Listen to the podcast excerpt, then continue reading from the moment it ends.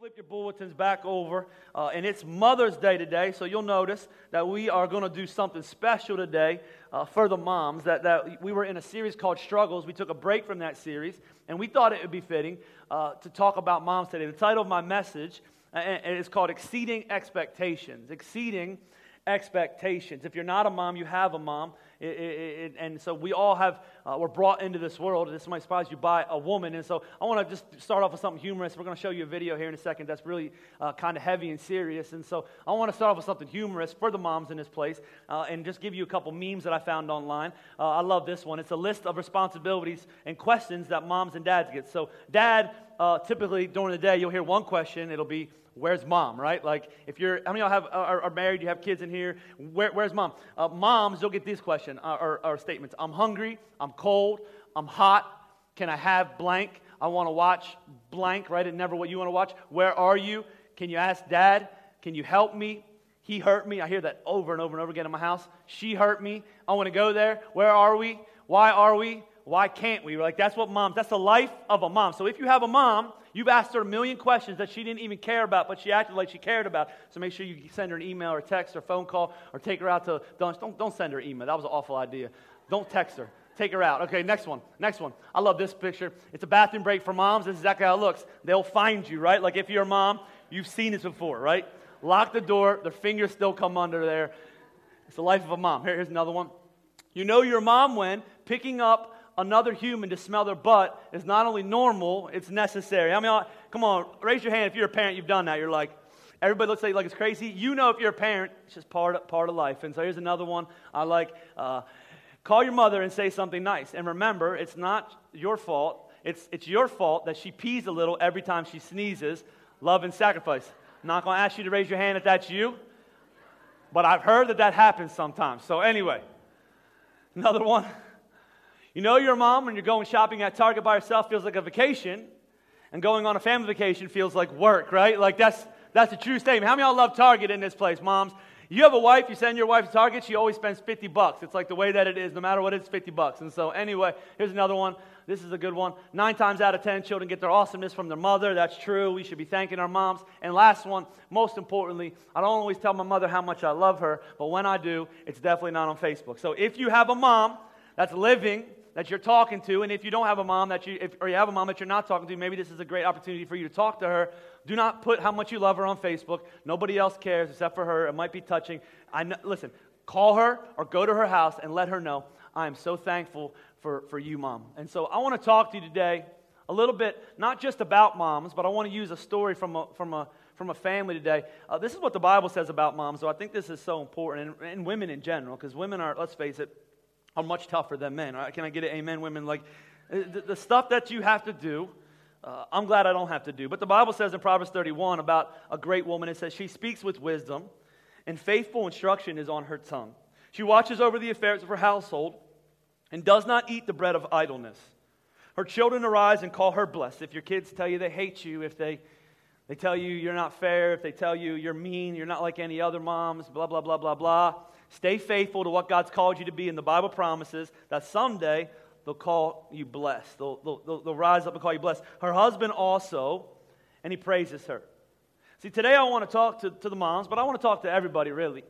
Uh, but before we get into talking about the moms, I, I want to specifically address the, the, moms in this place that maybe you, you weren't the perfect mom. Like maybe you have regret. Today is kind of a hard day. Maybe you're an older mom and you didn't do everything right. Maybe Maybe you struggle with addiction in your, in your prior life and you, didn't, you had kids, but you didn't really invest in them the way you wanted to because you weren't all there. Maybe you're a, a single mom and you kind of struggle with your identity and, and if anybody is actually going to marry you because you have a kid. And is there any good guys out there? And I would encourage you, God's bringing somebody your way. Just keep waiting out. Don't marry the frog, right? And so, like, like keep going. Uh, maybe, uh, maybe you're, you're, you're, the, you're the young couple that, that's, that, that's trying to get pregnant, but you, you can't get pregnant. Like you're you you deeply want to. You've tried everything, uh, it hasn't worked. Maybe, maybe you're just a girl in this place that uh, has just been shamed through life and you, you get attacked by Satan. He attacks your worth and he attacks your security. Or maybe you're a guy with the same issues. I want to I want to open this, this message up with a story today of, of hope in extreme disappointment. Hope in extreme disappointment. Purpose through an extreme amount of what could have been pain. So maybe you're here today and you say, you know what, my life would be different had I not went through, through this. And by the end of today's message, I hope that you're saying, my life's going to be different because I went through that. My, my life has purpose and meaning, and that, that's part of my story. So I want to introduce you to a, to a story by a young couple in our church, Ben and, and Brittany Bradley. I want you to watch this story, and then I want to come back up here and speak to you for the next 15, 20, or, or 60 minutes. And so check the story out.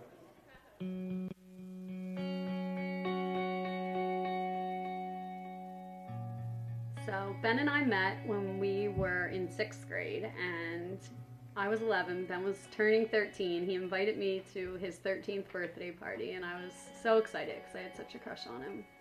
And uh, we dated on and off throughout high school, and then kind of did our own thing through college. Got back together, got engaged, and we were about to be married um, in two weeks. And Ben was in a car accident. Truck hit me head on, and then after that, uh, my left ankle was crushed, and it took about 11 surgeries.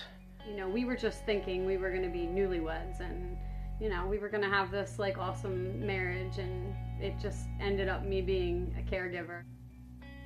So when we had Brennan, things were looking up, and we, you know, it was kind of Ben was still sick, and it was it was still a challenge for sure. But you know, we had a little baby, and um, but then I had to have surgery, and I needed to have part of my intestine taken out three different times. Um, so then I'm in Philadelphia, and he's trying to take care of Brennan and take care of me, and it just never seemed like there was anything easy. Right? We pregnant Yeah. with a little girl, and About two months after she was pregnant, we decided that the struggles were getting really hard, and you know, she was pregnant, and we didn't want to make her stressed out at all. So I ended up moving out in my own apartment. Then we had Bailey, and that was hard in and of itself because it was like I had a C-section. He wasn't in there with me. We had her for three weeks, and for three weeks we had a little girl. And then one night, Ben wasn't here. Brennan was in the room, and he was all I could see was his little eyes, and I just kept saying, "Stay in there! Don't come out! Don't come out!" And I'm screaming, um, you know, calling 911. I called my parents, like, "Bailey's dead! She's dead!" And I was in so much guilt. It was so, so guilt filled that it was my fault. I didn't want to feel the pain that you feel when you think about all the what was going to be and what will never be.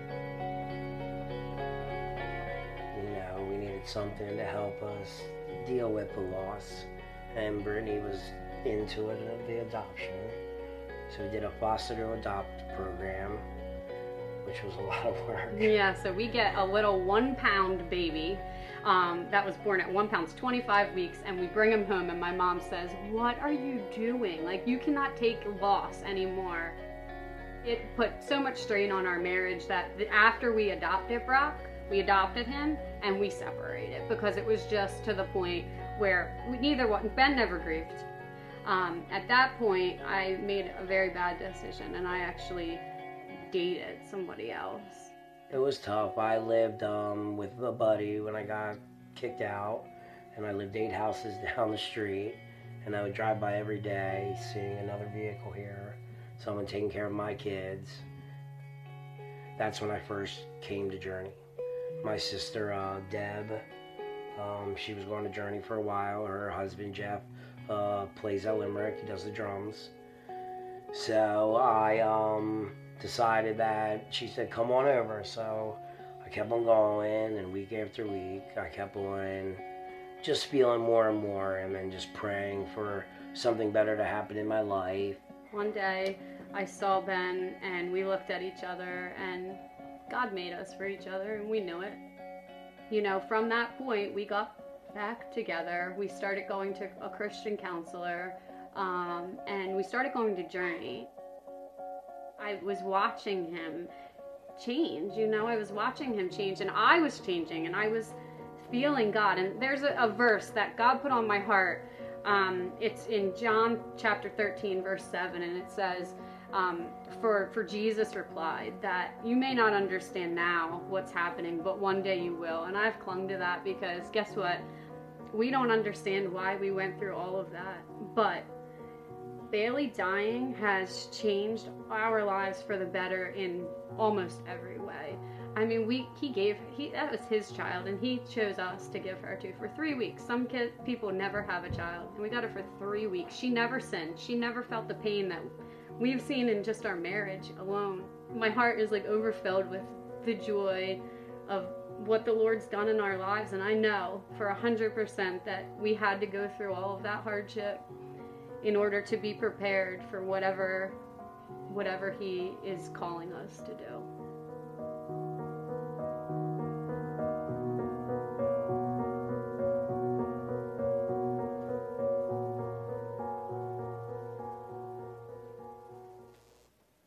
I think one of my favorite parts of that, this, that story, and I, I just want to, I don't know if Ben and Brittany are what service they were at in Limerick, but I just want to tell them thank you for, for sharing that story and the, the bravery to, to share kind of through your, your hardest times of your life. And they've certainly experienced hard times. They've certainly experienced what I would call uh, high hopes uh, that, that came crashing down. The loss of a, of a baby, uh, a miscarriage, uh, a broken marriage, a, a report from a doctor, unmet, what I would call expectations. Those, those are really hard things to deal with. And I love what she says. She, she shared the words of Christ and from John 13. She says, she says, You do not realize now what I'm, what I'm doing, but later you'll understand. someday you'll understand. And then she said something really profound. She said, Bailey, that was the little girl that they, that they lost that I believe they'll see again someday. Uh, she's with Jesus. They said, Bailey uh, dying has changed our lives. Of course it has. But then she said, for the better in almost every way. That, that the death of our daughter has changed our lives uh, for the better.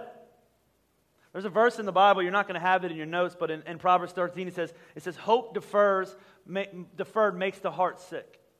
Like when, when, you, when you have these expectations and you, you're hoping for something, you have a child and you have this whole life planned out for that child, and you have a marriage, you have your whole marriage planned out, you have kind of a career, here's what I'm going to be, and then something kind of knocks you off the track. That, that hope deferred can make you sick. That, that when you're hoping for something and it's not coming or it's not working or it's not happening, it can make you it can make you sick. I don't know if you've ever been here before, but I've, I've been through seasons where, where I had hoped something was going to be and then it wasn't and that in between season of seeing kind of why I was going through what I was going, that was really hard for me. Back in 2004, I was working at a church in Oklahoma. Uh, this, was, this journey church was not even at the, at the forefront of my mind, and I could not see that in 2016. This is what it would what it looked like. This is what it would be going forward. But in 2004, uh, I was talking to my parents on the phone. They're pastors of a church, and they planted churches, and they had an opportunity uh, to, to kind of plant a church in Quakertown, Pennsylvania. I knew nothing about Quakertown. I was living in Oklahoma.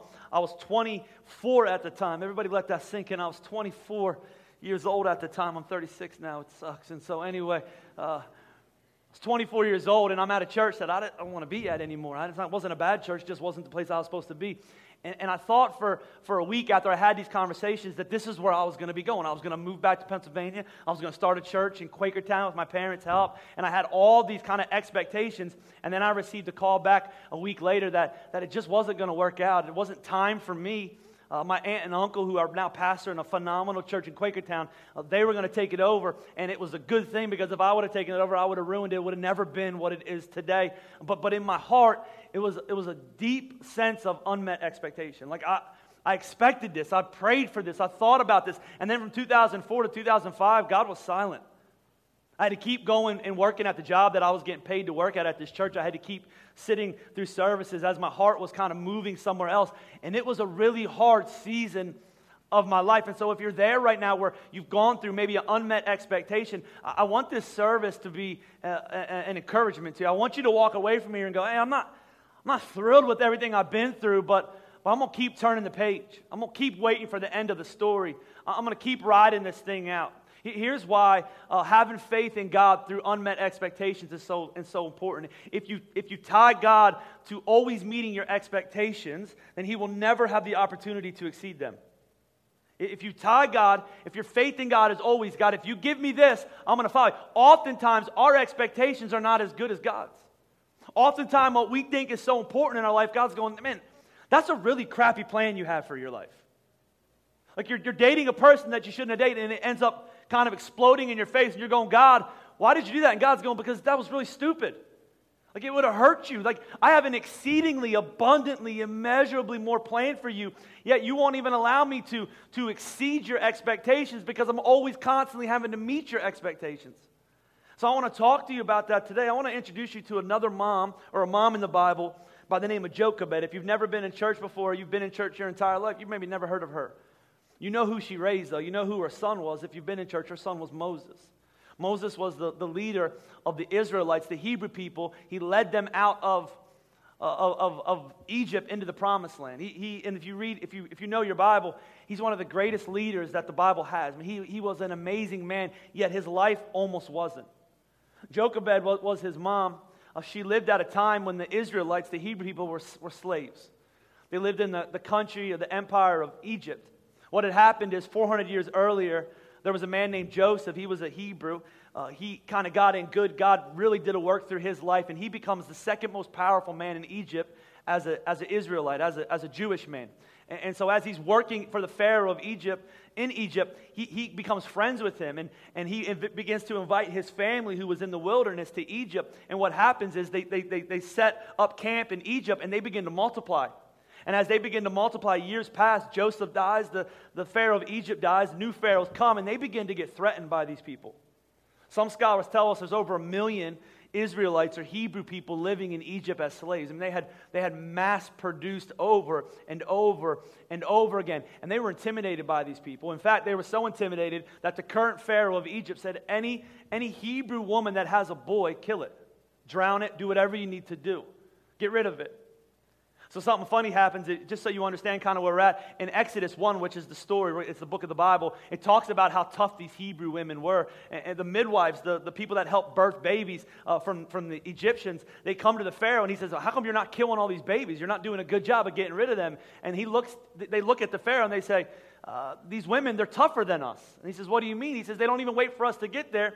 They push the baby out on their own. In other words, what he's saying is, they don't need no epidural. They don't need us, you know, teaching them how to breathe. They push the baby out on their own. They're back to work. That's how tough, like, that's a tough woman. Can I get an amen? Like, you're just like, I don't need, I don't need a doctor. I'll just do it myself. Like, if it was guys, we, you have to put us to sleep to do that. And so, anyway, I don't want anything coming out of that part of my body. And so,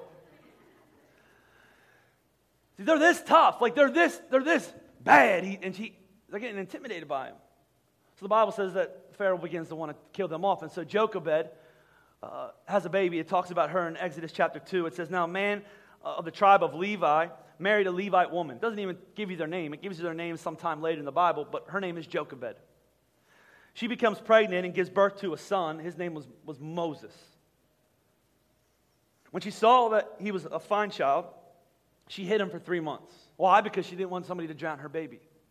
She didn't want somebody to kill her baby. Could you imagine as a young mom trying to hide a, newborn baby? They do whatever they want, right? They don't sleep.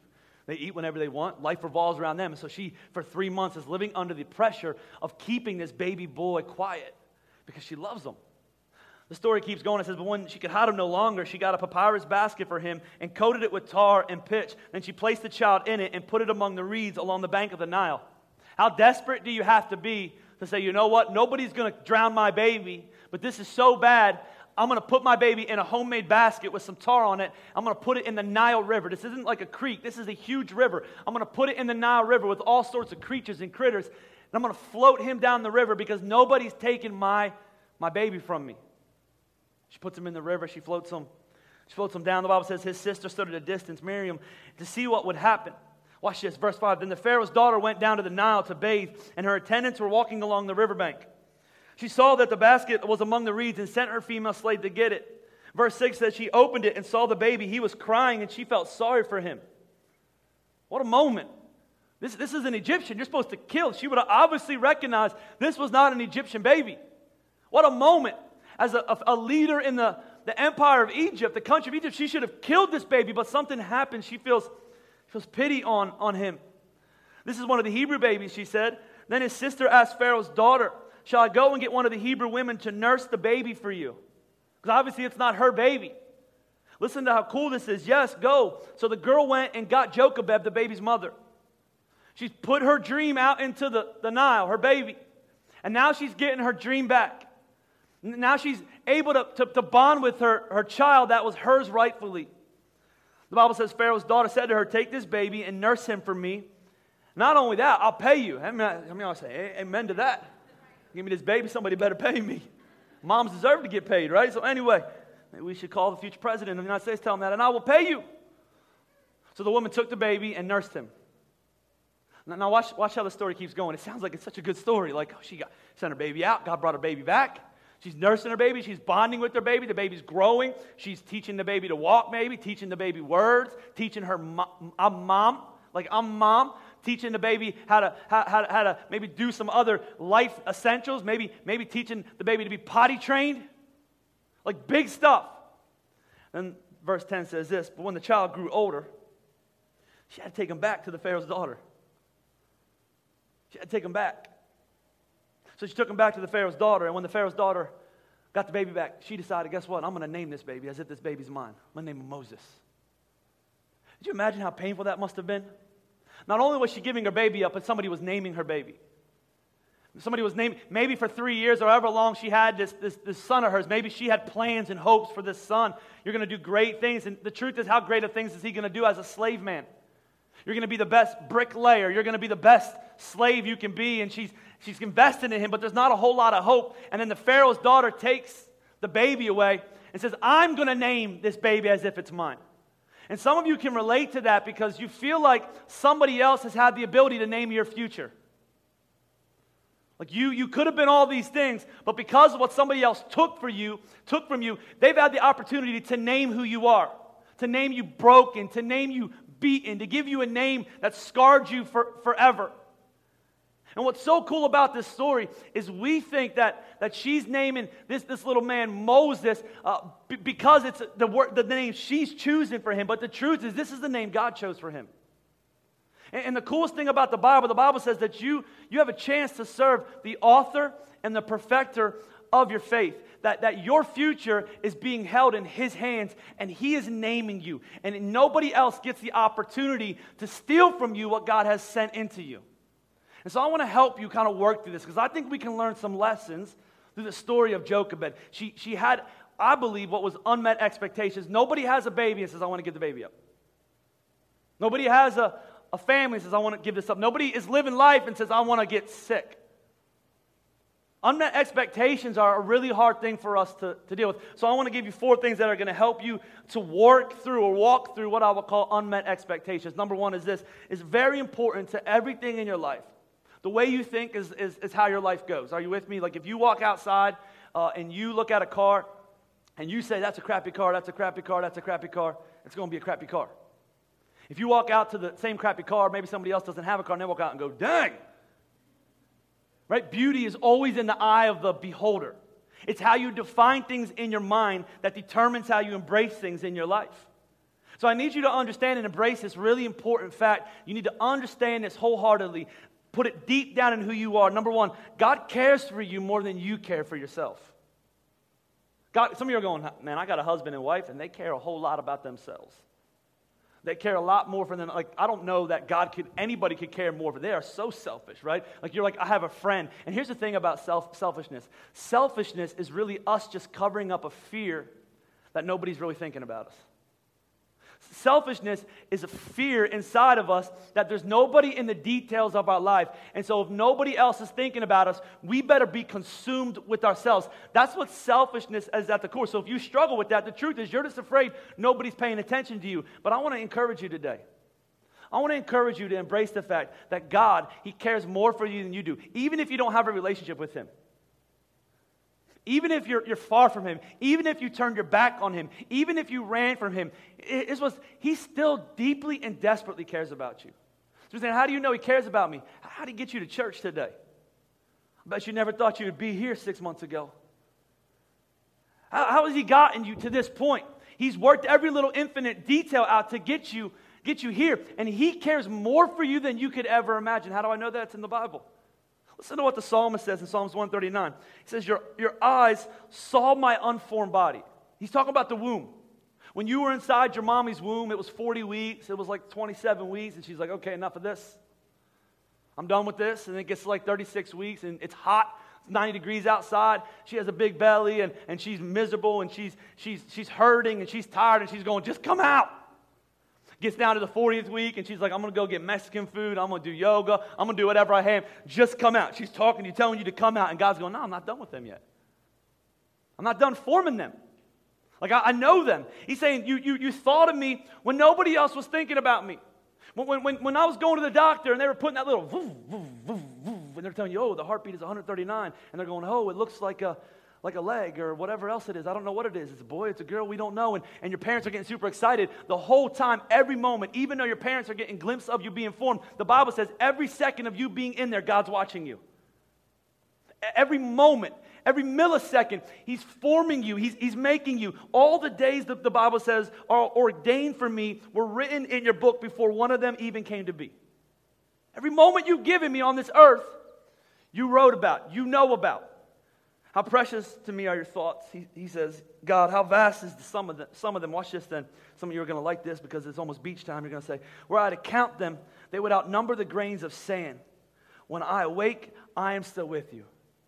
Uh, no matter where I go, no matter what I do, I'm going to embrace the, the fact that God is obsessed with me, not in a self centered way, but in an amazed way. That God, I cannot believe that His thoughts about me are that vast. I cannot believe that He cares about me. He shouldn't care about me. I'm a scumbag. I'm a sinner. I'm selfish. I'm a wreck. But His grace saved me. And I cannot believe how much He cares about me. He cares about you more than you ever understand. If you're a mom, you know this is true of your kids, right? They have no idea how much you care about them. They, they have no idea how much you think about them. My, my son, he's, I have, I have three sons, but my youngest son, uh, Harrison, he's two and a half years old. He's obsessed with, with smartphones, like ob- obsessed. If I gave it to him, I wouldn't see him for hours, right? Sometimes I do. And so, anyway, like it's just free babysitting. Here you go, I'm taking a nap. Check this out. Like he's obsessed. My wife don't do that though, and don't tell her I do that. And so, anyway, he'll be on there. He, will he'll go on and play games. Like they, they know how to work the phone. It's crazy. He go, he'll find Safari. He'll go to his. But he can't. You don't know anything else. Can't even pee in the toilet yet. And so, but he knows that. He goes to his pictures. He'll look at the pictures of himself over and over and over again. Play this stuff. He's obsessed with the phones. But because we are not quite sure that, that the phone is not sending all sorts of radiation through his body, and he's so little, we try to limit how much time he spends on the phone. Also, we want to be able to concentrate when he's not looking at a screen. So we limit the time that he spends on, on his phone. My wife does. Me, different story. And so anyway, so sometimes, like, and he sneaks it. Like, if the, if the phone's sitting out, he'll, like, like a little lion thief will come in he'll, like, roll on the phone and, like, you'll, you'll find him somewhere. You know if it's quiet, he's on the phone. So she'll find him, she'll take it from him. And, and he acts like, like she just ruined his life forever. When we take the phone, he literally, if he's sitting, he'll just fall backwards and just act like he's dying. like, like you just destroyed every whimsical dream that he has for his future, right? He's killed. And the truth is, the reason my wife is doing that is because she doesn't just care about this moment. And most of the time, that's how we live. Most of the time, we're not looking out going, okay, I got 30 more years, 40 more years on this earth. I'm not sure why this is happening, but I think it's going to work out because you said it would. We're going, God, why didn't you do it now? Why can't I have the phone now? God, why can't I have the spouse now? Why can't I have the kid now? God, why can't I have this now. And God's going, because I care so much about you, you can't even comprehend it. You don't even understand. And in fact, Jesus, he reiterated what the psalmist said in the Gospels when he said, Listen, you need to stop being afraid. God has his eyes fixed on you. He uses an illustration. He says, Listen, are not sparrows sold in the market for a few pennies? Sparrows are birds. They're the most worthless birds at that time, cheapest birds. He says, Not one sparrow is sold in the marketplace that I don't know about. Not one. He says, You, you, I'm fixed on you. You are my best and greatest creation. I put you on this earth and I care deeply about you. Don't you think Jochebed was seeing that in this moment? Think about how detailed God was in this moment as she put this baby in the Nile River. I think she was thinking, if anybody's going to kill my baby, it's going to be me. Nobody else has taken my baby from me. Nobody else has taken my dream from me. So she puts this baby in the Nile. And think about how detailed that God is in your life. If you think about her life, as that baby's floating down, it just happens to be going down at the right moment for the Pharaoh's daughter to come out.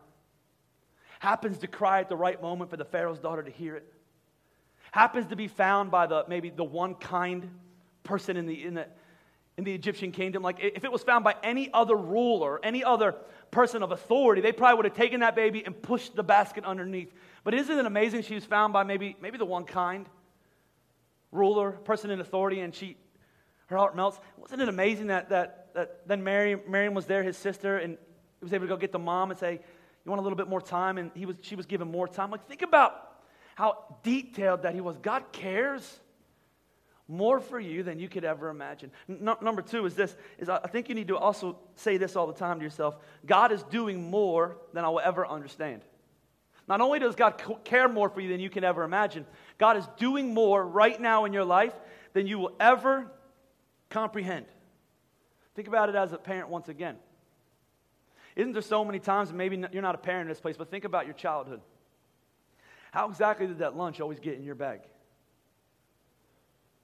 How did that dinner always on the table if you, had, if you were lucky enough to have dinner on the table?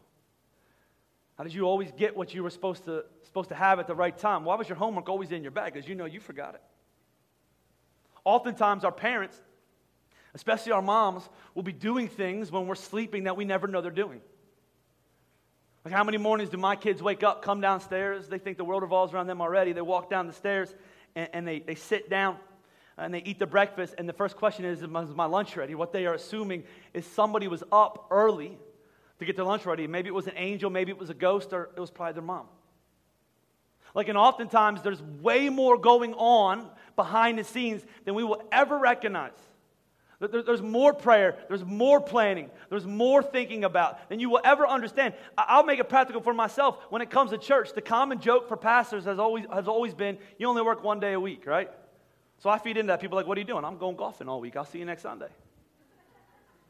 But the truth is, for this hour service right here, this one hour service, this, this one that you're sitting in right here, it takes a full time staff of 10 people working over 40 hours a week, every week, a bunch of part time people, and an army of volunteers just so that you can sit here right now. There's so many things that happen in the office during the week that you will never see just so that this experience can be put on. And the same thing is true of your life.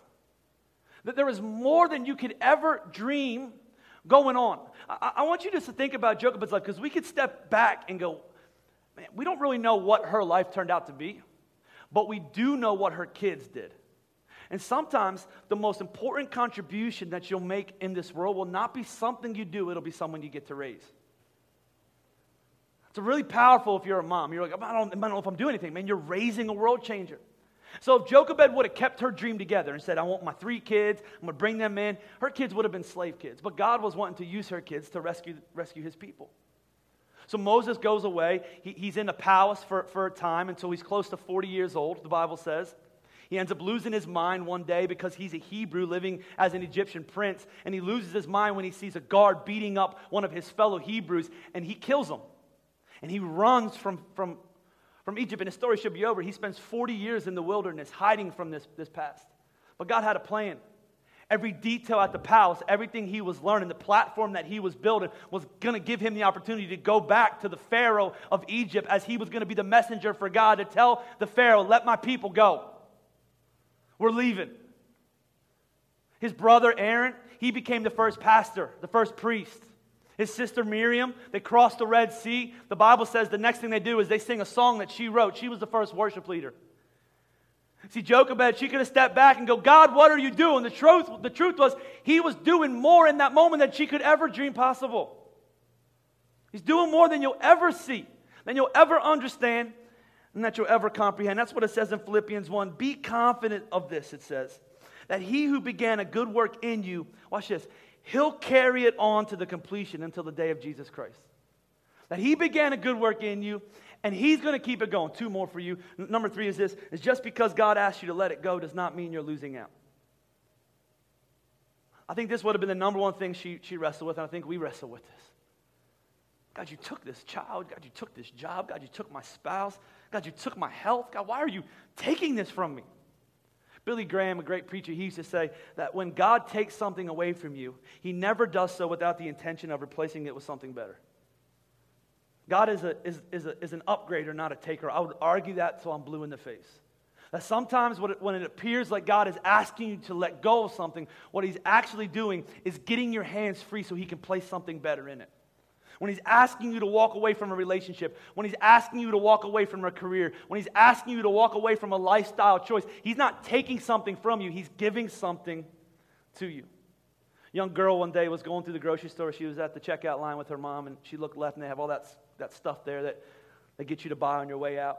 She saw a little toy uh, necklace of that was pearls, looked like pearls, and she said, "Mommy, I want that." Her mom was trying to teach her to be a good lesson, and she said, "If you want it, you need to save the money up. It's a dollar ninety-five.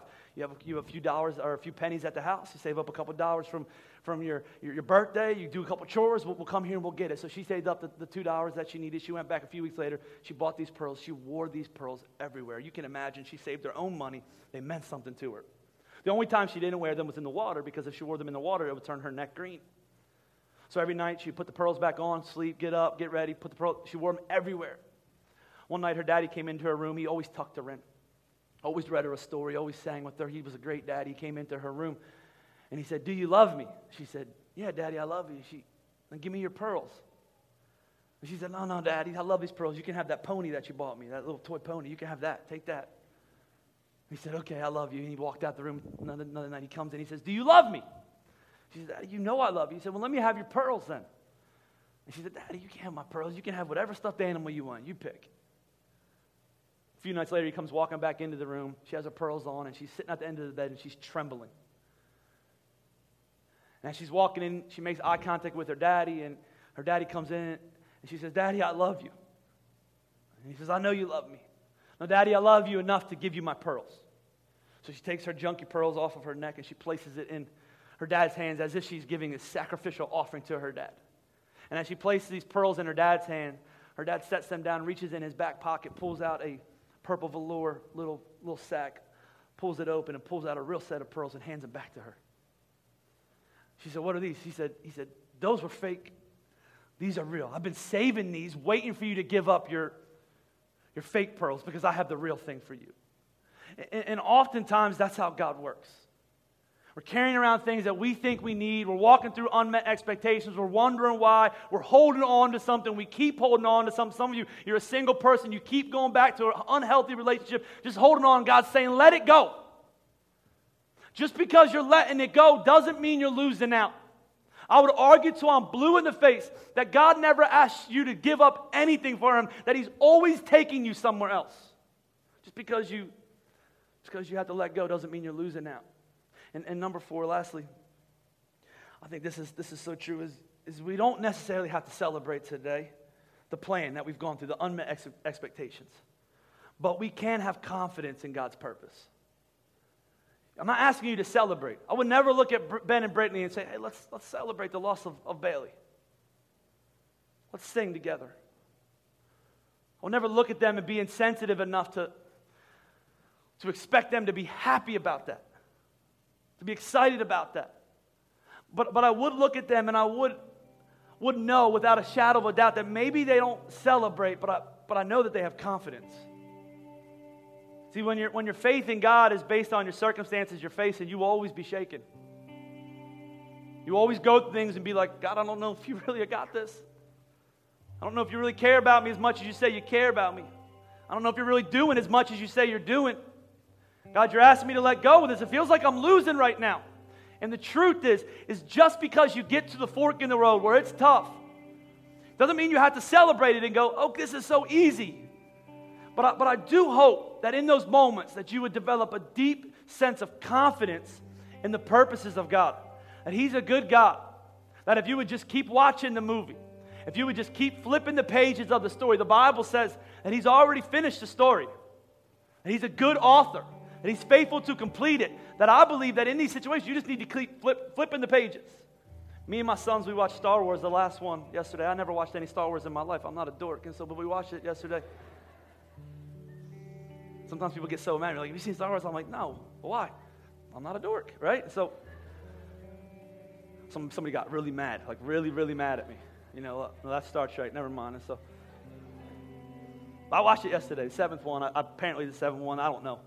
I'm not gonna lie, I kind of liked it. But as we watched the movie, we turned it on. My kids were like super excited because they have friends that watch Star Wars and all this stuff's going on. So they're like, they know more about Star Wars than I know about Star Wars. They're telling me about these people. All I know about Star Wars is, is Darth Vader and Luke Skywalker and Han Solo and those people because, because I, I heard about them. I watched it's a bits and pieces of the movie, but, I, but I'm not like a religious fan of Star Wars. I didn't know George Lucas didn't make the movie. I didn't know any of that, right? So we watched this movie, and I said, I said, before we watched the movie, we turned it on. I said, do not ask me one question this entire movie. In the nicest, most loving way. I said, don't ask me anything about anything. I don't know anything about this movie. Let's just watch it. So two hours and 30 minutes go on. And, and, and what I noticed about, about the movie, just like every other movie, is every time you watch a good movie, it takes you like, like this, right? somebody's getting killed. If you haven't watched the movie yet, Han Solo gets killed by his son, who I thought was Darth Vader, but he wasn't Darth Vader. And so, and he has a, a special lightsaber, looks like an upside down cross. I didn't know what to think about that. And so he was the devil, like all this stuff. And so and all this bad stuff happens, and, and you're going like this, and bad stuff's happening. But what I've noticed about, about good movies is if you just keep watching it, the good guys always win. Like there's, there's movies where they don't, where you're like, that's it, that's the dumbest movie ever. I'm never gonna watch that again. But good movies, Rocky, Star Wars, something like that. Some good movie. You, you watch it over and over and over again, and it takes you through this roller coaster. You're like, I don't know about this. I don't know how this is going to work. I don't know how the good guy's going to come out on top. But then you keep watching it, and you're like, that's right. Every time the ending is better than the story, and it always ends up the same way. It's finished. The good guy always wins. You just got to keep watching. You just got to keep watching. And in your life, in, in your life, you just need to keep watching. You need to keep paying attention. You need to keep the controller fixed on the TV. You don't fast forward, don't go back, just keep watching. The Bible is clear that He has finished your story, and the ending is righteous and good and filled with purpose and filled with meaning. And He cares about you more than you'll ever know, and He's doing more than you will ever know. And just because on this chapter and in this page and in this section of the movie He's saying let go doesn't mean you're losing out. And you don't have to celebrate right now. But you can stand in confidence and say, My God, He's working out the plan. My God will supply all my needs according to His riches and glory. No matter what happens, my God will work all things for my good. That's how you get through unmet expectations. You keep watching the movie, you keep reading the book, you keep flipping the pages. He'll finish it. He's a good God. He cares more than you'll ever know. Would you stand up with me all over this house at Plymouth Meeting in Limerick? Would you bow your heads and would you close your eyes for me? Just, just in this moment. Just in this moment. One of my favorite verses in the Bible, one of my favorite men in the Bible is Jeremiah 29. Jeremiah the prophet in Jeremiah 29, one of the most famous verses in the Bible. You've seen it on every coffee cup. It says, For I know the plans I have for you, declares the Lord plans to prosper you and not to harm you, plans to give you a hope and a future. I know the plans, that's, that's you. I know the plans you have for me. I know what you're doing. Plans to prosper me and not harm me. Plans to give me hope and a future. Listen, it's not your circumstance that's ruining your life, it's the way you're seeing it. You're not a victim, you're victorious. The Bible says you're more than a conqueror through Christ Jesus our Lord. Nobody has named your future. Nobody can name your future except for God. I don't care what's been said about you. I don't care what's been spoken over you. I don't care what people have done to you. I don't care who's abandoned you. I don't care the mistakes that you've made. Man, you have a God that created you, loves you more than you could ever dream possible, and He is doing more in this moment than you will ever know. For some of you, what He's doing in this moment is He's drawing you to Himself. Maybe you would say, you know what? I, I have woken up every day for my past life, for the, for the past month, and I am deeply afraid and stressed out, and I have anxiety and fear and worry. It's hard for me to get up. It's hard for me because I, I fear that nobody cares about me, nobody's thinking about me. I fear that I'm stuck in my past. I fear that the mistakes that I've made have been too many. I fear that I'll always be an addict, I'll always be a cheater, I'll always be in this, this filth, this cycle. Listen, Nobody gets to name you except for your Creator. And He's named you friend. He's named you son. He's named you daughter. He's named you saved. He's named you, I'm going to give you grace and mercy and hope. And maybe you're in this room and you're struggling with the fact that God cares for you. How can God care for you? Here's how I know God cares for you. I know He cared for you. The Bible says in John 3 16 that God so cared for the world, that He so loved you, that He sent His only Son, Jesus he died on the cross. He was put in the tomb on the third day. He rose from the dead. That he died for you, for your sins, in your place. The Bible says that whosoever believes in that death, burial, and resurrection shall not die, but have everlasting life. Have life on this earth, abundant life, and have a future. That's how I know how much he loves you. I know how much he loves you because he what he was willing to give up for you. He gave up everything to get to you. He's done everything in His power to get you to this moment.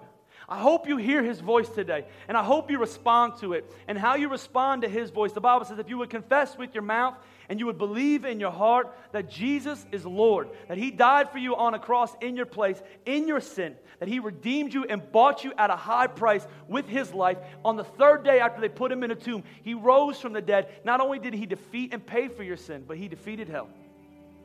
Now, when you take your last breath on this earth, the Bible says if you're in faith, you have faith in Jesus Christ, you've accepted the gift of salvation, that your next breath after this life will be with Him forever in eternity. Not because you're good, but because He's good.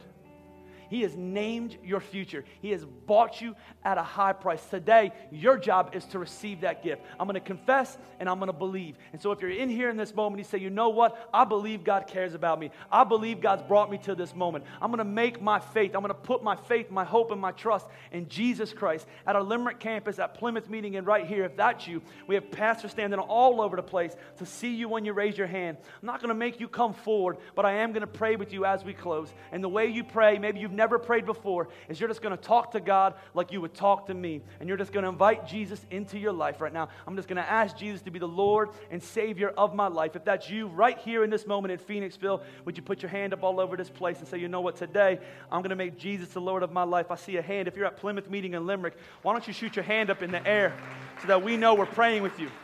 We're praying with you as we close. Is there anybody else here in Phoenixville who would say, Pastor, that's me. I need to make Jesus the Lord of my life? Maybe you're confused by why we're clapping. We're clapping because we're excited for you. We know how good God is.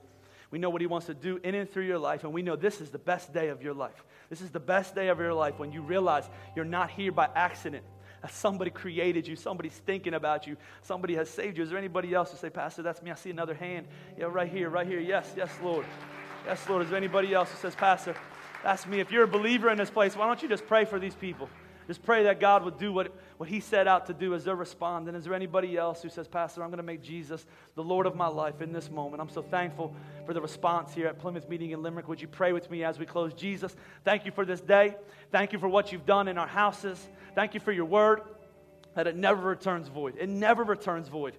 Lord, when we send it out, it accomplishes what it set out to accomplish, which is to change people's lives forever, Lord. It's active and it's living. It meets us right where we're at, Lord. And so I'm thankful that those in this place that maybe struggle with anxiety, fear, worthlessness, uh, doubt, Lord, they're leaving this place full of life, full of hope, full of comfort. Lord, the grace of God is filling them up from the inside out, and you are changing them from this day forward through the power of the resurrection of Jesus Christ, Lord. As we leave this place, Lord, for those that are struggling on this Mother's Day, they're struggling through unmet expectations, Lord, we hold firm to the fact that today, that we give you permission to not meet our expectations because we believe you're a God that can exceed them. Lord, the Bible says you can do exceedingly more than we could ever ask, dream, or imagine. So we leave this place with hope that's built on nothing less than Jesus Christ, Lord. So thank you for this day. In your name we pray. And everybody here at Plymouth Meeting in Limerick, you said, Amen.